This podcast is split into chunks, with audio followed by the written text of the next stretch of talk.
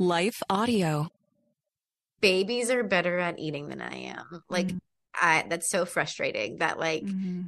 but she's like, yeah, but all these years you've learned false stuff, so you can't unlearn it overnight. Hey there, friend. Heather Creekmore here. You're listening to the Compared to Who podcast, and I'm suffering from a cold, so that's why I sound different. But yeah, that was my friend Christy Dondero Bettwy, who is the executive director of an organization called Rock Recovery that helps those struggling with eating disorders. And today, Christy's going to share her story, and it's a lot like mine in that I had no idea I had an eating disorder. And I find when I work with clients, they want to fix their body image issues, and they're pretty sure that they're normal with food because everything in diet culture tells us that restricting calories and, you know, having rituals and rules around food is normal. And then they realize, wait a second, maybe there's another way. Maybe this way I've been relating to food isn't healthy. And maybe even for some, it's actually disordered or an eating disorder. And that's what Christy found out, just like I found it out. So today she shares her story, and then she tells us a little bit more about what Rock Recovery can do to help those with eating disorders. They've got a holiday program coming up, so you want to listen for more information about that at the end of the show. And hey, my course is still open. Maybe it's what you want to ask for for Christmas. I'll be starting a new coaching group in January. Friend, I just can't tell you how excited I am about this content and how desperate I am to see women set free. And that's what's happening right now with the group that I'm working with, the first round group that's going through the course and the coaching component. We are having breakthroughs. We are making progress, and it's so awesome to see. If you want that for yourself, consider signing up for the online course whenever you want to, and you can always add the group coaching in January, or you can add one-on-one individual coaching at any point in the course. But if you need change, don't wait. Take action. Check it out at improve body image dot com. Now let's get to today's show.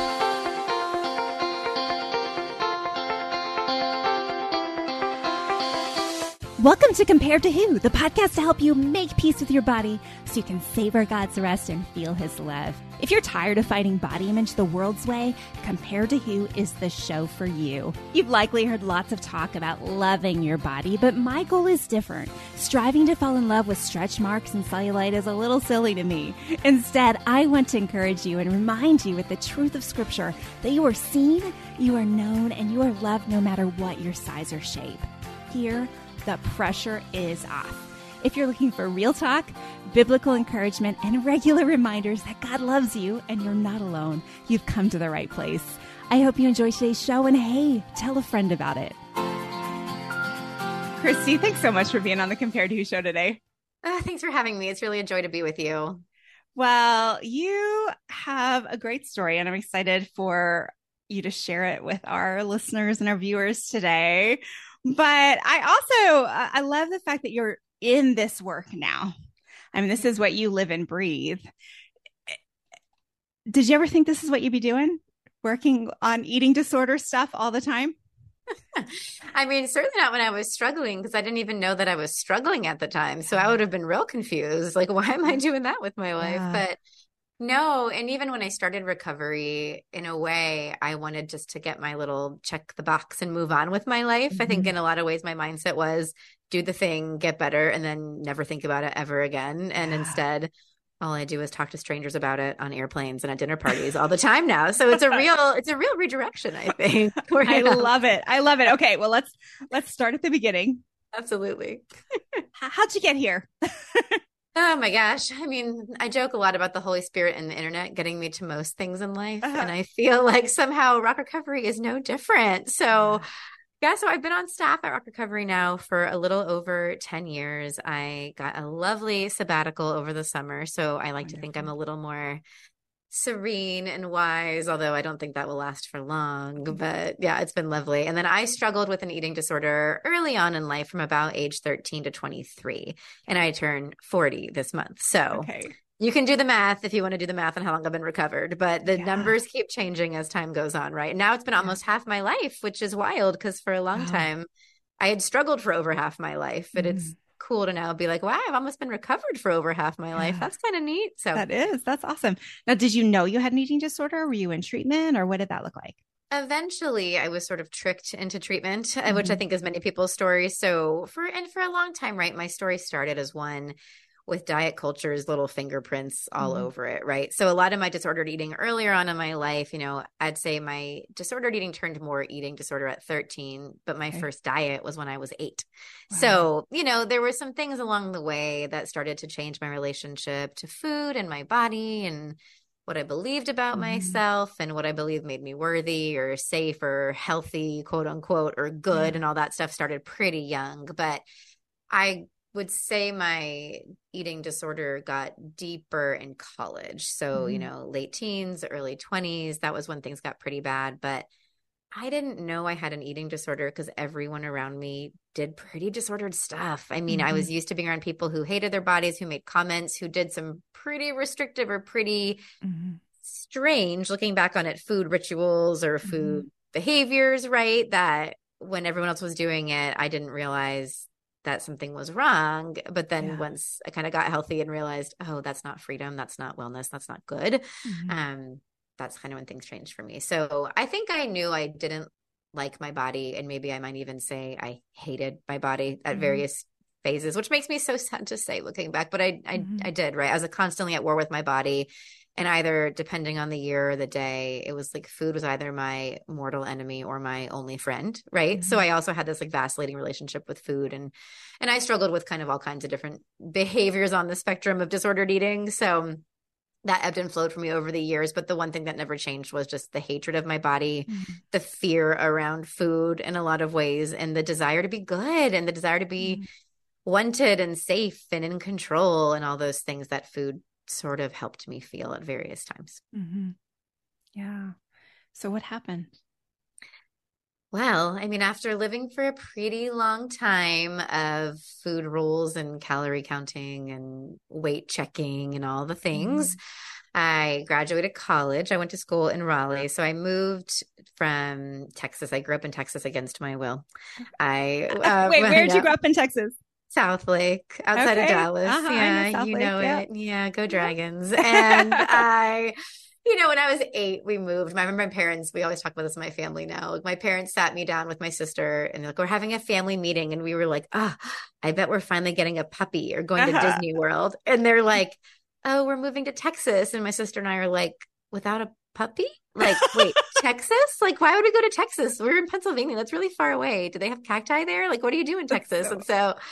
Yeah. Ever since we moved there, I was real angry about it. And that's actually a lot of when my disordered eating started was, huh. I think, to cope with the loss and the change yeah. and to feel in control or to feel comfort, right? I didn't have any yeah. words for that as an eight-year-old or even mm-hmm. as a twenty-three-year-old later in life. But yeah, um, yeah I just kind of knew that something wasn't quite right. But so yeah, we moved to there. And then when I went to college, I wanted out of Texas because I was still mad that I was brought there. And so I went to North Carolina State. And went there.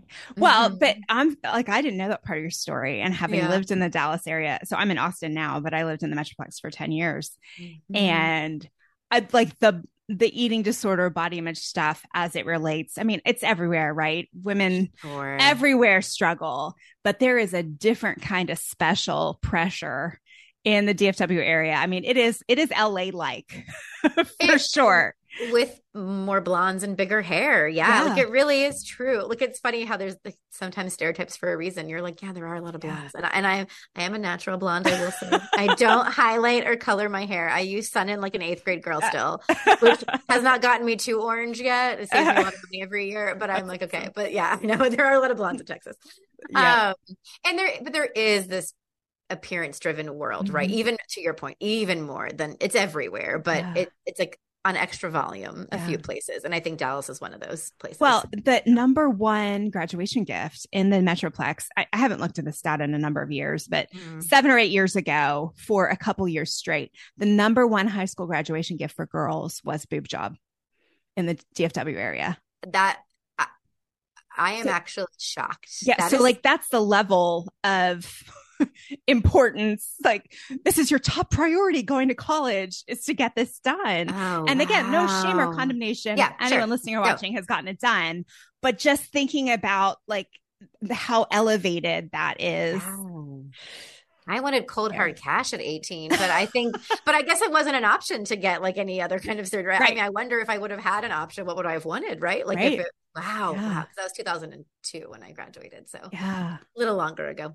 Yeah. Um, that, that's just, that is heartbreaking though. Right. Like we, we value changing our appearance and kind of reinventing ourselves. Right. In so many ways. So yeah. that, that timing is just, it makes so much sense in the world. And it's so heartbreaking because yeah. it's not what we need to do. And yeah, yeah gosh.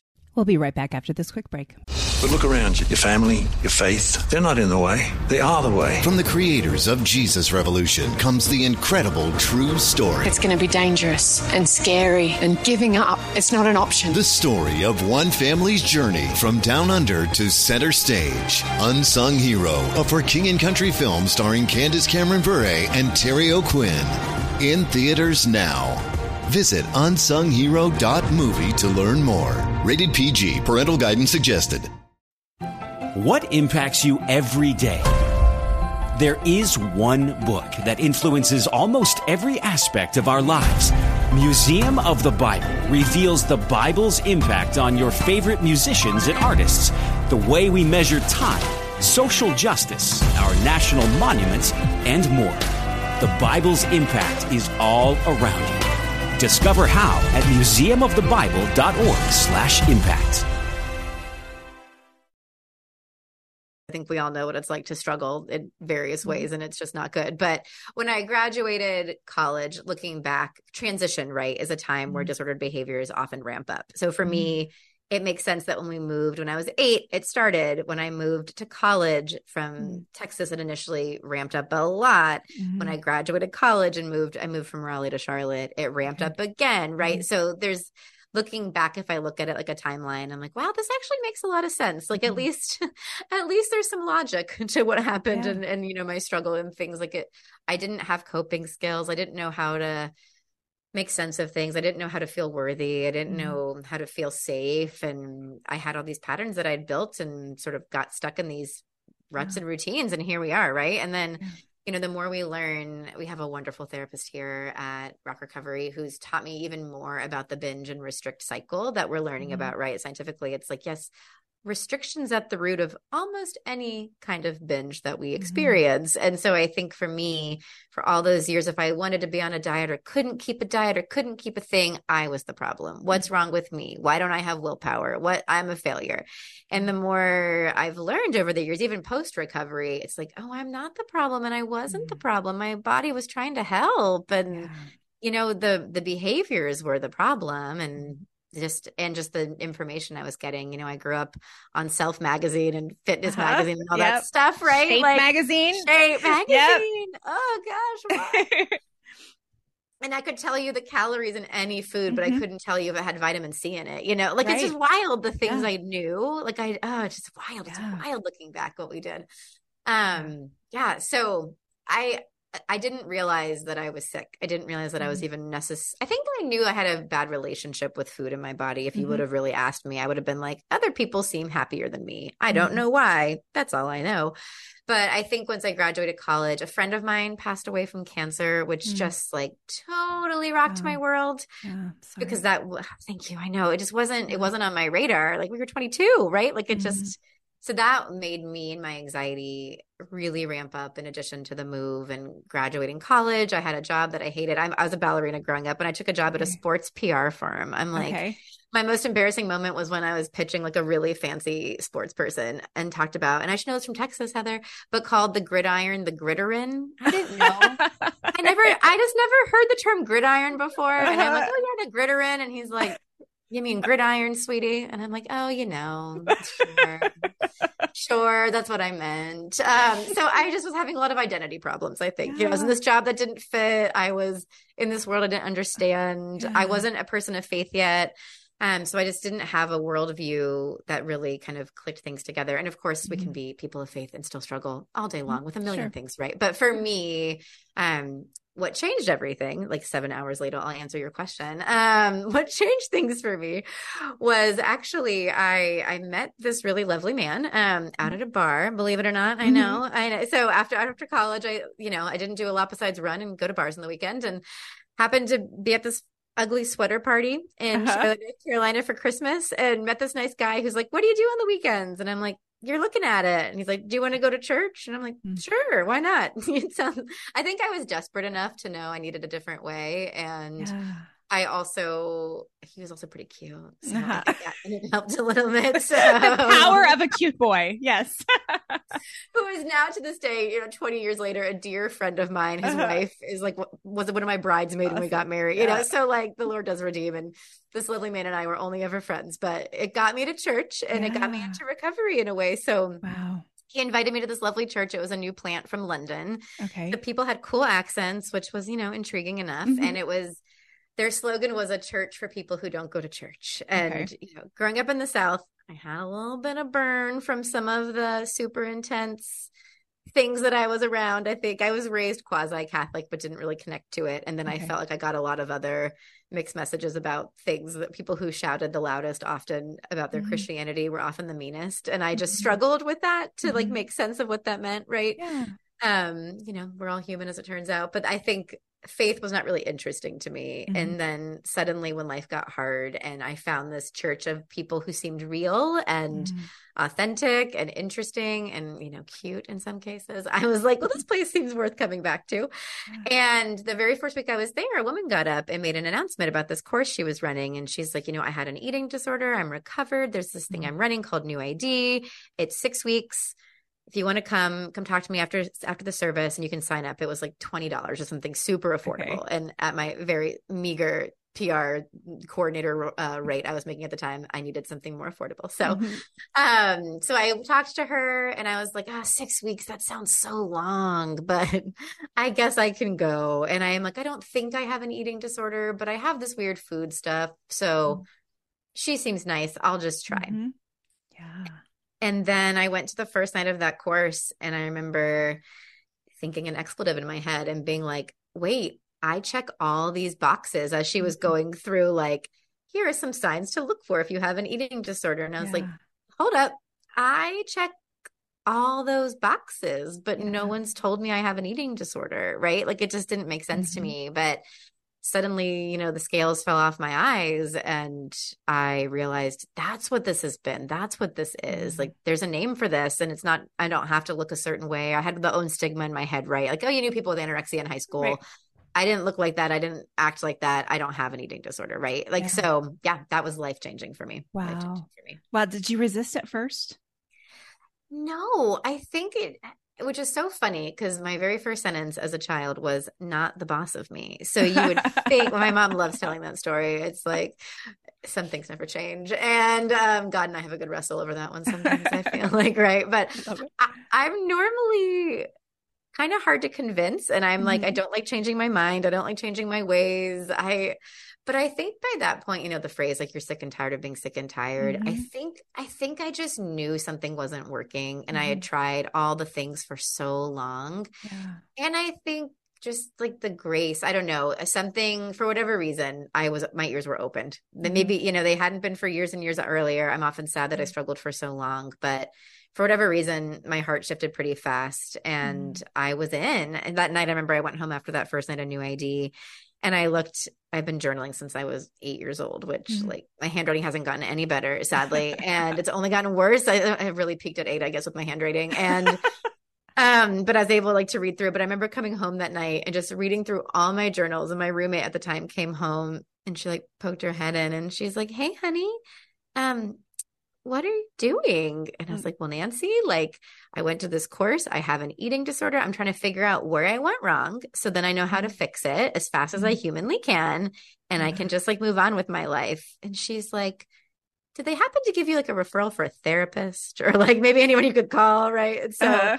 they did, thankfully. And I called her the next day, and it was great. But um, I just, for me, I think I was like, okay, I'm all in. Like, for whatever reason, I was suddenly all in on recovery. Yeah. So I, and even if I had any hesitation or any ambivalence, the next day I had just started getting a scripture a day emailed, emailed to me. Okay. And the next day I opened my little inbox, and the scripture we go over the first week of New I D, which Rock Recovery now runs, by the way, virtually quarterly. I get to run that now. Um, but the very first scripture, it's Romans, you know, Paul talking about, I don't know why I do what I do, for mm-hmm. what I want to do, I do not do, but what I hate, I do. For I have mm-hmm. the desire to do what is good, but I cannot carry it out. And like, man, doesn't that, you know, we don't think mental illness is a sin by any means or anything, mm-hmm. but that behavior of just the habituation, being stuck. Yeah. I, I don't want to keep doing this. Why do I keep mm-hmm. doing this? Right. That really resonates. And so the very next day, that was the scripture that was emailed to me. Mm-hmm. And I'd never read the Bible really before. Mm-hmm. So I was new to the Bible. I couldn't even point to the New Testament, honestly, let alone like uh-huh. Romans. So it just really shook me. I remember just yeah. sobbing when I got that email because I was like, oh my gosh, God, you're real. Like you're real. Like I wasn't sure yet. I wasn't sure, but I did know that that Bible's a big book. Mm-hmm. And it seemed super coincidental that like the passage I read twelve hours earlier was suddenly in my inbox, right? Like yeah. just the very next day. So yeah. that was, I think that was enough to make me like all in for sure. Like just wow. all in all the way. Yeah. Wow. And what happened next? So many things. Oh my gosh. Okay. Let's keep going. So what happened next? I did call that therapist. Her name is mm-hmm. Melissa. She's wonderful, very helpful. Um, I always talk about sort of the three things that got me better as being experts, people with okay. fancy letters behind their names. What a good time they are. Um, you know, I'm, I joke, I'm sadly not a therapist, but I hang out with them all day long, uh-huh. which is like a pretty good gig. Mm-hmm. Um, you know, and I have a personal story and experience, which also of course has amazing experience and a lot to offer the world. So I'm pleased by that. But um, for me, the clinical support was just critical. And then the second piece is kind of community. So peers, mentors, people who get it, support systems, family, friends, whatever. And then, you know, faith, just that idea of, for me, um, for Rock Recovery, we talk a lot about, you know, building your recovery on the rock. And mm-hmm. so whatever that looks like for somebody, but for me, since my conversion and my recovery sort of happened in one jumbly mess, I can't, mm-hmm. I can't separate one from the other, which is good and bad, I think, in various ways. Um, it's my story and it was beautiful. And, you know, it involved a lot of surrender. I think that there was a lot of surrendering happening and a lot of taking back and a lot of surrendering again, and a lot of taking back, but that just belief that God had something more for me and created my body and cared about my body and yet mm. loved me, even if I fell short, was yeah. hugely, yeah, hugely restorative and just redemptive for me and healing for me. And so I started to kind of dig into all those things, right? I worked with this therapist. I finished the New I D course. I started telling people, safe people in my life, what was going on and got, you know, some bumbly responses here and there, yeah. but surprisingly enough, like everyone tried, right? Like everyone wanted mm-hmm. to care for me. Everyone did their best. Yeah. Um, my parents were super supportive. I had a sister who had an eating disorder as well in high school. So I think okay. it was a lot for them to be like, oh, wait, both our daughters had mm-hmm. eating disorders. Like, where did we go wrong? Mm-hmm. And, you know, now we know I was a ballerina. So it was my sister. There were a lot of dye culture things, mm-hmm. you know, genetics, of course, we know more about that now. So it's not by any means my parents' fault at, at all. But mm-hmm. I think there were a lot of, there was some complication there a little bit. And they were so supportive, you know, at first they didn't really know what to say necessarily, but they paid for my treatment. They okay. were able to help support my therapy costs. They were yeah. able to do that kind of work. And, and they supported me the best they could. My friends, similarly, a lot of them had their own stuff with food mm-hmm. and body image, but some people I knew, I'm not going to eat with them. We'll just go on walks or get coffee. And some people, yeah. so I drew some boundaries and figured out who my safe people were, who I wanted to spend more time with, and walked through that process of recovery. Um, I remember it involved a lot of eating muffins, oddly enough for me, you know, like kind of going through the foods that mm. I feared and uh-huh. the foods that I judged. And turns out muffins are great. I don't yeah. know why I judged them so bad. Muffins are they great. Totally demonized though. You're right. They are. Yeah. We have this, uh, I wish I had the sign in here. We have a sign that says cupcakes are just muffins that believed in miracles uh-huh. in our office yeah. here. So, there's one know. of those in the Magnolia, you know, the Chip and Joanna Gaines, the Magnolia Bakery, they have that sign there too. Oh, well, I'm glad yeah. we have similar tastes. Maybe we'll be friends one day. That's good to hear. Um, yeah. So I, yeah, but turns out cupcakes and muffins are great, you know? So I just, a lot of recovery was practical stuff like that, right? Learning how to eat, learning how to remove food rules, the intuitive eating stuff, yeah. trusting my body, removing beliefs about behavior or how I had to look or not look. And it was messy and frustrating. And it, you know, I remember sitting with my therapist, like crying, being like, babies are better at eating than I am. Like, mm-hmm. I, that's so frustrating that like, mm-hmm. but she's like, yeah, but all these years you've learned false stuff. So you can't unlearn it overnight. And I was yeah. like, well, that's real dumb. We should find out a way to be able to do that. 'Cause this is very painful and frustrating yeah. and super inefficient, but um, yeah, you know, it was an up and down process for sure. But yeah, like I said earlier, I mean, once I was in, I was in. And mm-hmm. so there was no turning back. And I think I knew, I think of the Psalm, I'm bad at the numbers, but you know, better is one day in your courts than mm-hmm. a thousand elsewhere. And I, I think about that as recovery. Better is like your worst day in recovery than your mm-hmm. best day before That's it. Good. Like, right. Like there's yeah. something about that, that I was getting closer to truth and to light. And yeah. that was good. Like that yeah. was worth fighting for. Yeah. That's good. Yeah. So did you come out with an actual like eating disorder diagnosis? Were you actually like atypical, atypical anorexic, or are you E D N O S? Well, they don't say yeah. E D N O S anymore, but yeah. what, did you have a diagnosis, or were you kind of in that jumbled, like, we're not sure, but this was an eating disorder category? I think I was E D N O S. And now I'm like, I never asked for my therapist notes. I guess you can do that. Right. I'm like, but no, I didn't ask for that, my diagnosis, but we basically, I think, worked as though it was like O S F E D, E D N O S, right? Like the otherwise okay. specified feeding eating disorder. Yeah. So, cause it kind of was, and that's what mm-hmm. made it so hard for me to spot, was I certainly right. had behaviors that were like very clearly defined within the D S M, mm-hmm. and sometimes frequency wasn't quite right. You know, there are all those ways you can kind of skirt around diagnoses. Right. So, right. Yeah. yeah and yeah. I asked that just because I think a lot of, I won't generalize, but I know sure. that there are some listeners that have, like me, like you, you know, well, I'm not anorexic. I'm not able to throw up. I'm not bulimic. And like mm-hmm. they grew up with those, only those two categories, yep. and seriously doubt that they could actually have an eating disorder. Yep. And that's, that's a big hurdle to just even face that or call it that. Yeah. Right?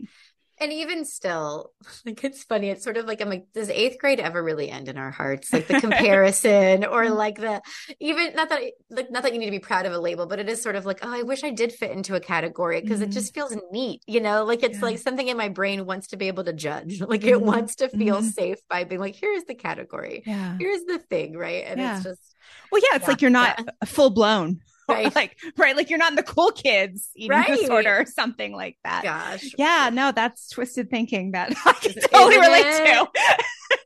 yeah. Know. But because it, it feels like you're, well, I've got a lesser eating disorder. Mm-hmm. Exactly. What, what is right? That? And if it was lesser, we should be grateful. Like, it's like, right. you don't want the more, like, and, and not, again, right. there's, there is no comparison. Like yeah. pain is pain. Right. With, you know, right. we don't have to categorize and judge them, but, but it's funny that the desire to do it is there. Yeah. It's an interesting, mm-hmm. I don't know, maybe yeah. it's a personality thing, but yeah, I feel type that for A sure. overachiever thing that goes with what? Eating disorder stuff. I think that's for what we sure. are. Oh yeah. no. Oh no. Well, so, but like, how did your friends that were still engaged in disordered eating behaviors, like what was the interaction with them like when you started eating muffins? Gosh. I mean, thankfully, no one ever, I mean, maybe someone said something to me at some point that maybe was stupid, but I don't remember anything at this time. But thankfully, I think people, I think I learned the tools to shut it down. If someone made a comment, like if I could okay. tell someone was going to say something, or like, oh, why, like you ordered this. I think I kind of learned like, hey, like I'm in a vulnerable place and I'm not talking about what I'm eating or not eating. And I'm not talking about what you're eating or not eating. I, I don't feel safe being in a place. Like, I don't think it's healthy for me to be in a place where people are talking about weight loss or calories. Like, will you please just not talk about that stuff around me? Cause I feel mm-hmm. like it's not good for me. Cause mm-hmm. it can be easy to be like, you shouldn't talk about those things. And then people feel defensive or judged or shame. Yeah. Right. But I think I was, I just kind of learned, like my therapist really helped me be like, here's what you say. Like, and if people don't mm-hmm. listen, like walk away or change the conversation, or especially, mm-hmm. you know, if it's in a group dynamic or something, but I'm assertive enough that I never really had a huge problem uh-huh. sort of asking for what I needed. Yeah. Um, and then I think with friends, I'm sure they noticed, you know, my body changed, like my weight did change, especially mm-hmm. at first. Eventually it sort of evened out a little bit over time, but um, that was hard. But people, the hard thing about that was, right, people often comment positively on weight loss and then mm-hmm. either negatively or just the crickets about mm-hmm. weight gain. So it was right. almost like what wasn't said, honestly, right. than like what was said. Right. Um, but I had to just remember, and this can sound so prideful, but I remember thinking and talking to my therapist about this, like, you just know better. Like you really are more like, you know better than these people. Not that you're mm-hmm. so smart or so brilliant, but like, you know, that this is freedom and that this mm-hmm. is health, and they are still believing a lie. And you yeah. have to just, even if it's painful, even if it's hard to be out of norm and swim upstream and do all the things, like you have to just be able to try to find peace in knowing mm-hmm. like this is what's true and I can cling to that and I can yeah. try to like let go of the rest and, you know, be yeah. the change, however else. Yeah. yeah. Oh, that's good. That's good. So then what was the journey like from recovery to now I work at Rock Recovery? yeah. And now it's literally my job and all I do all day long and talk about all day long. Um, my husband and I always joke whenever I'm like, come home mad about something or like this diet thing or this, whatever thing. He's like, oh honey, our news feeds are really different. I have no idea what you're talking about. And I'm like, everyone who's anyone is talking about it. Like, how do you not know? Yeah. You know, like that. Yeah. Anyways, it's funny how it's like now it's totally my world, right? um, yeah. So I, it happened a couple different ways. So I was working at Habitat for Humanity in Charlotte. I loved it. Such okay. a great organization. I left the sports P R firm after eight months. It's all I could take of uh-huh. mispronouncing sports words. I couldn't do it. And it was a great place to be working and I loved it. And it was great for me because I was there when I was getting healthy and healed. Mm-hmm. So like, you know, recovery took a while. It's hard to say. And this was the day I was fully free, but it took a couple years, right? Yeah. And for some people, it takes different lengths of time. And that's hard to know it won't take. I remember thinking when I signed up for a new I D that six weeks felt like an eternity. And mm-hmm. then they're like, oh, so by the end of six weeks, you aren't going to be better. And I was like, oh, well, that's a real bummer. Yeah. Mm. Yeah. But you are better than when you started, right? That's again, yeah. the beauty is like each, each little day and round is somehow better, even though you're not necessarily arrived at the right. destination and the journey. Um, But I think for me, it took a while. Body image was the last thing to sort of heal for me, as it often is for people. Mm-hmm. So food stuff took a while. But once I kind of dropped the food rules, did intuitive eating, kind of got to a different place, it was still hard and countercultural, but I started to learn to trust my body. And that was mm-hmm. so different to be like, wow, I cannot work against this thing every second of every day. Mm-hmm. I can think, oh, I do want that cookie, or I actually don't. Like, I didn't believe it'd be possible because it was always, I'm bad if I do this, or I'm good if yeah. I do this, or, I, you know, like I didn't believe there was another way to look at food. Like I, yeah. and, and then suddenly that went away and that was great. And it was slow, right? The calorie counting took a while to let go of. Um, a lot of the things were hard, but eventually I was feeling better and I was like, okay, well, I'm feeling better. I want to kind of help other people because now I know that there's all this freedom to be had and I didn't even know I was sick, and show there's more people like me. So I started volunteering with New I D at the local church I was at. And then I realized I want to do more. Like I want to do more of this work. And I was very aware of the privilege that I have where, you know, I didn't make much money, but my parents, they did. And so they were able, right, to like pay for things that other people didn't have access to. And there was one day, maybe two years after I graduated New I D, that I ran into this woman on the street that I had gone through the course with, who I really liked. We weren't like super close, but I really liked her and I remembered mm-hmm. her. And I looked at her and I was like, and you could just tell she was exactly where she was two mm-hmm. years ago. Like no change mm-hmm. in her spirit, in her appearance. And, and you can't obviously tell from looking at somebody often what they're going through, but, but you can sense sometimes, right? Mm-hmm. Like yeah. how someone is doing. Um, yeah.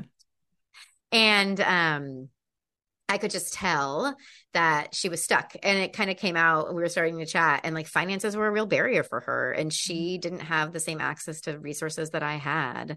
And that broke my heart. And I was like, well, what if people don't have money to pay for therapy? What do those people do? So I started researching and started Googling.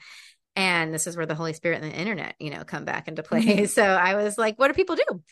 And apparently not a lot, because there's not much out there for people who can't afford treatment, who need it, yeah. especially with a specialization in eating disorders. You know, some churches have funds and there are certainly some things here and there, but I came across Rock Recovery. This was in two thousand and I'm like two thousand ten, I guess, that I found Rock Recovery. And I was like, this place looks interesting. The website was really ugly. I'm, I'm, I'm sorry, Carrie, our wonderful founder. You're so smart, but the website was so bad. And hey, I, that's so hard. I know. And in her defense, we were a volunteer-run organization for many years, right? So like, fair enough. Um, yes. So fair enough. And, but I remember being like, okay, where's the contact button? And I found the okay. contact button. And so I reached out and we got together. I was coming up to D C. I was living in North Carolina still. So I was coming up to D C for a wedding. And I was like, do you okay. want to meet and get together? And I met with her at Panera and fell in love with her and the mission. And just like we were holding hands and praying, probably freaking everyone else around us like totally out, because like it's D C, people don't really hold hands and pray in public uh-huh. a lot here. And so they were like, what are these chicks doing over here? Um, and I just was like, wow, I just love her. And I love the vision. I love the mission. How can I help? So I started volunteering. And then I was like, maybe I should move to D C to get more involved. Uh-huh. So I applied for three jobs, got three interviews, got three offers, which made me feel really good about myself, because that very rarely happens. Uh-huh. But I felt like confirmation again from the God, God that I was just like being called to move to D C and get involved. And then I volunteered for two years and then hated my consulting job and decided to fundraise my own salary to come on staff. And okay. that was ten years ago. And here I am. They haven't wow. hired me yet. Yeah. We haven't run out of money yet. You know, you never know, but it's nonprofit life is tough, but yeah, but it's been amazing. It's been amazing. Awesome. And I just think there are amazing people doing amazing work in this field, from content and programming and work. And Rock is like, can I brag about Rock for a minute? Absolutely. And how great we are. Okay, Go great. You know, we're just, we're unique in the fact that we do provide clinical care and mm. faith care. I mm. think it's hard to find people who do both well mm. or do both at all. Um, and our net is pretty wide in the people that we serve, which I really love. Of course, not everyone who comes to us has a faith background. There's a lot of spiritual trauma in people who come to us, and a lot of people who are like, nope, not doing that at all. And like, that's okay. We meet people where they're at, and that's a beautiful yeah. thing. Um, but the fact that we can provide sound, like clinical care mm-hmm. at an affordable rate, everything we do is sliding scale. Okay. And we just got accepted to work with our first ever insurance plan, which is a okay. big deal. So that's like, we're awesome. Doing a lot to access care for people. Yeah. So yeah. Um, it's just been really exciting, and I, it definitely is my life's calling, and it's exhausting, and it's just so wonderful. 'Cause you know, I mean, with proper support, people can get better, and mm. it's so much better to be better. It's yeah. just, you know, it's, a, it's just the joy and the freedom has been such a gift to me, and I want to help as many people as I can experience that. That's awesome. Now, the insurance option, will that be across state lines or just?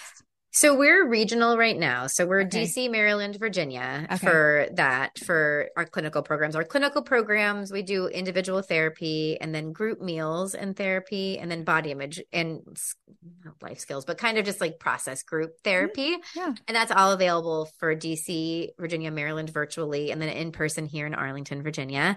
And then, but soon with, you know, the counseling compact that's set to hopefully go into effect next year, we'll be able to see people in thirty states. So okay. hopefully awesome. Very soon we'll expand our numbers and all the things. And then our faith-based support groups are available to anyone, anywhere, because there's, okay.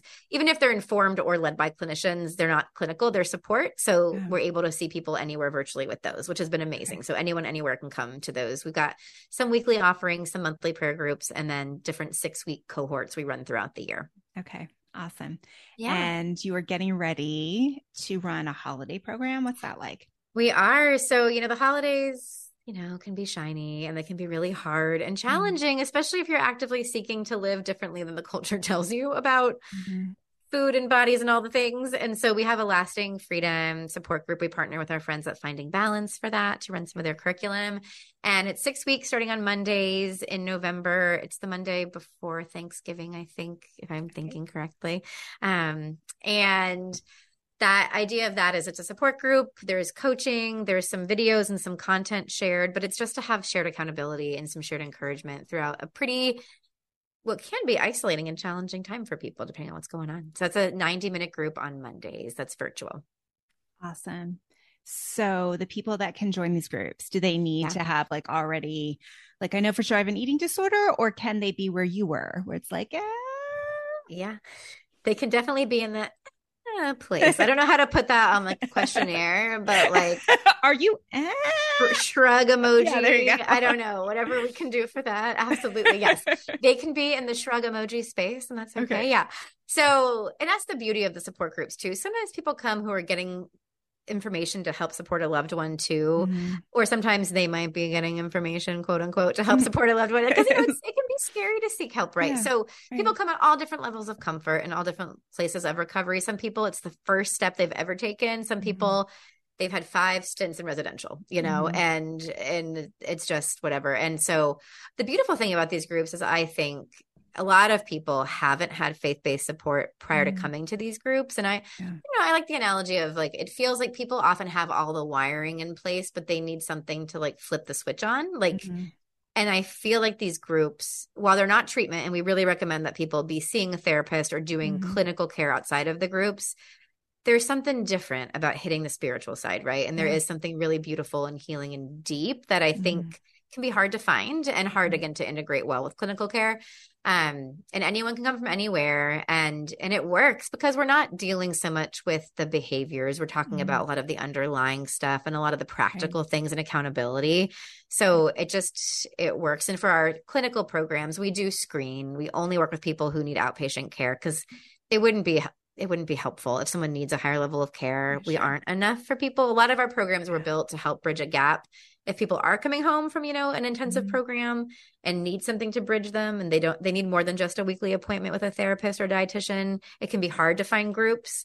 Um, a little less hard since COVID, I will say. We were much more unique before COVID with the group therapy, but yeah. it's a little easier now, but still, yeah. you know, hard to find sliding scale. That's yeah. for sure. Mm-hmm. Um, so that's been really good, but we don't screen for the faith support group. So you do have a wide variety of people kind of come into us, but we, we keep it safe, and we have mm-hmm. the rules and things we put in place, and we try to give people follow-up resources as well. Awesome. Yeah. So in addition to the holiday group, people can get into New I D. Like, do you run that frequently, or? We run it about quarterly ish, strong okay. emphasis on the ish. You ish. know, we are a team of a bunch of ladies who keep having babies and keep changing things a little bit. uh-huh. So uh, I some of it. that changes with time, right? Like, we're staff of four, soon to be five. We're working on growing the team. So That's stay awesome. tuned. But yeah, so quarterly ish is the goal for that. Okay. And we do that virtually. And we're also trying to update some materials. So we're hoping to create some more things in the next year or two that people could run on their own, that we could kind of mm-hmm. have more virtual and in-person offerings. And we have some dreams there. So stay, stay tuned on that. Awesome. Awesome. What is one thing, as we kind of close up today? Yeah. What's one thing you would want the woman who is hearing your story and thinking, oh no, this sounds like me. mm-hmm. Oh no, I don't know if I have time to deal with this. I don't know if I want to deal with this. Like, can I just stick my fingers in my ears and go la, la, la, la, la? Mm. What'd you say to her? Uh, yeah. I mean, I get it. That sounds nice. and it, it, I think we all know, right? Digging our head in the sand doesn't get us any further to who we were created to be or where we want to be in our lives. And I think that was one thing I had to do a lot of mourning of, you know, no shame, no condemnation, no whatever, because I, I really think about the redemption that God has brought in my life from mm-hmm. my struggle. You know, there's a lot of hard and things that I mourn and wish could have gone really differently. Mm-hmm. And like, gosh, there's been so much redemption. Like mm-hmm. I, I'm just so grateful for the ways that I have healed, that I feel at peace with my body. You know, I had a baby a year and a half ago, which was difficult for other reasons other than an eating disorder, but oh man, that was no joke. Um, but I just... I don't know, just the freedom that I was able to feel. It's a little girl. She's the best. And thinking Aww. about how I want to raise her. I know she's so fun. Um, thinking about how I want to raise her and things. There's, there's just a lot of redemption in the story. Mm-hmm. And when I look back to the struggle, I'd like to believe it was this isolated thing, but it mm-hmm. affected every, but it wasn't, right? Like, we're whole people and we show up in our lives as whole people. Mm-hmm. And so that eating disorder followed me in every room I went into, whether or not there was food present, right? Like yeah. it was my posture in relationship. It was my posture in everything. And so that was hard for me to swallow initially, like, cause I had a lot of grief with mm-hmm. that. And there was still a lot of grace, a lot of joy, a lot of good in my life, even with the cloud that felt like it was often hanging over me. But I think yeah. again, better is one day in your courts than a thousand mm-hmm. elsewhere. I mean, I think just doing the next right thing and taking that next step. I love the Next Right Thing podcast by Emily P. Freeman. Mm-hmm. I don't know if you listen to that, but mm-hmm. I love her. And I love that idea of just like, do the next right thing. Don't get so caught up in, I have to do it all. I have to do it yeah. perfectly. I have to be whatever. Just like, think of a step, make it attainable, yeah. set up accountability, and just do it. And then yeah. do the next one. And if you stumble, that's okay. Do it again. You know, recovery is a lot of baby steps kind of strung together, mm-hmm. and it doesn't have to be overnight. It doesn't have to be perfect. But I know from experience now, having been at Rock for ten years, when I'm, I'm out of the clinical stuff mostly now, but I sometimes see our numbers or see inquiries. And when someone inquires and then ghosts and then doesn't respond to our emails and never winds mm-hmm. up joining a program, and then they come back a year or three or five years mm-hmm. later, we're so glad they're back. And yeah. it's just like, oh, I wish, I wish we yeah. could have worked with them three years ago. Right. Like, it's, it's never too late. And like, today is a great day to take that, that next step. Right. Yeah. yeah. I love that. Well, tell everyone where they can learn more about Rock Recovery. Yes. On our website. So um, www, if you have to say that anymore, I don't know, dot rock, rock recovery ed dot org. Okay. So rock recovery ed dot org. And then Facebook, we're Rock Recovery E D. Instagram, we're Rock Recovery. And Is Twitter's not even a thing anymore, right? Oh, Whatever it is, yeah. X, Twitter, yeah. Rock Recovery. No. I, don't, I don't think it's anyone else. Maybe yeah, if you're know, on Twitter, I, I'm sorry. Look them up. Yeah. Search for them. We're not as active there these days. Me neither. Right, but yeah. But if people are interested in programs, I've got a great free consult. You can sign up for on our right. website, um, especially for the clinical programs. We're happy to answer questions. Send you can send us an email. Um, all that's on, on our website, and we're just really happy to help however we can. Cause I know the journey can be hard, but you know, you're not alone, and we would love to support anybody who needs some help. I love it. Well, Christy, thanks so much for being on the show today. Thanks, Heather. This was great. Yeah, and thank you for watching or listening today. I hope something today has helped you stop comparing and start living. Bye-bye. Compared to Show is proud to be part of the Life Audio Podcast Network. For more great Christian podcasts, go to life audio dot com.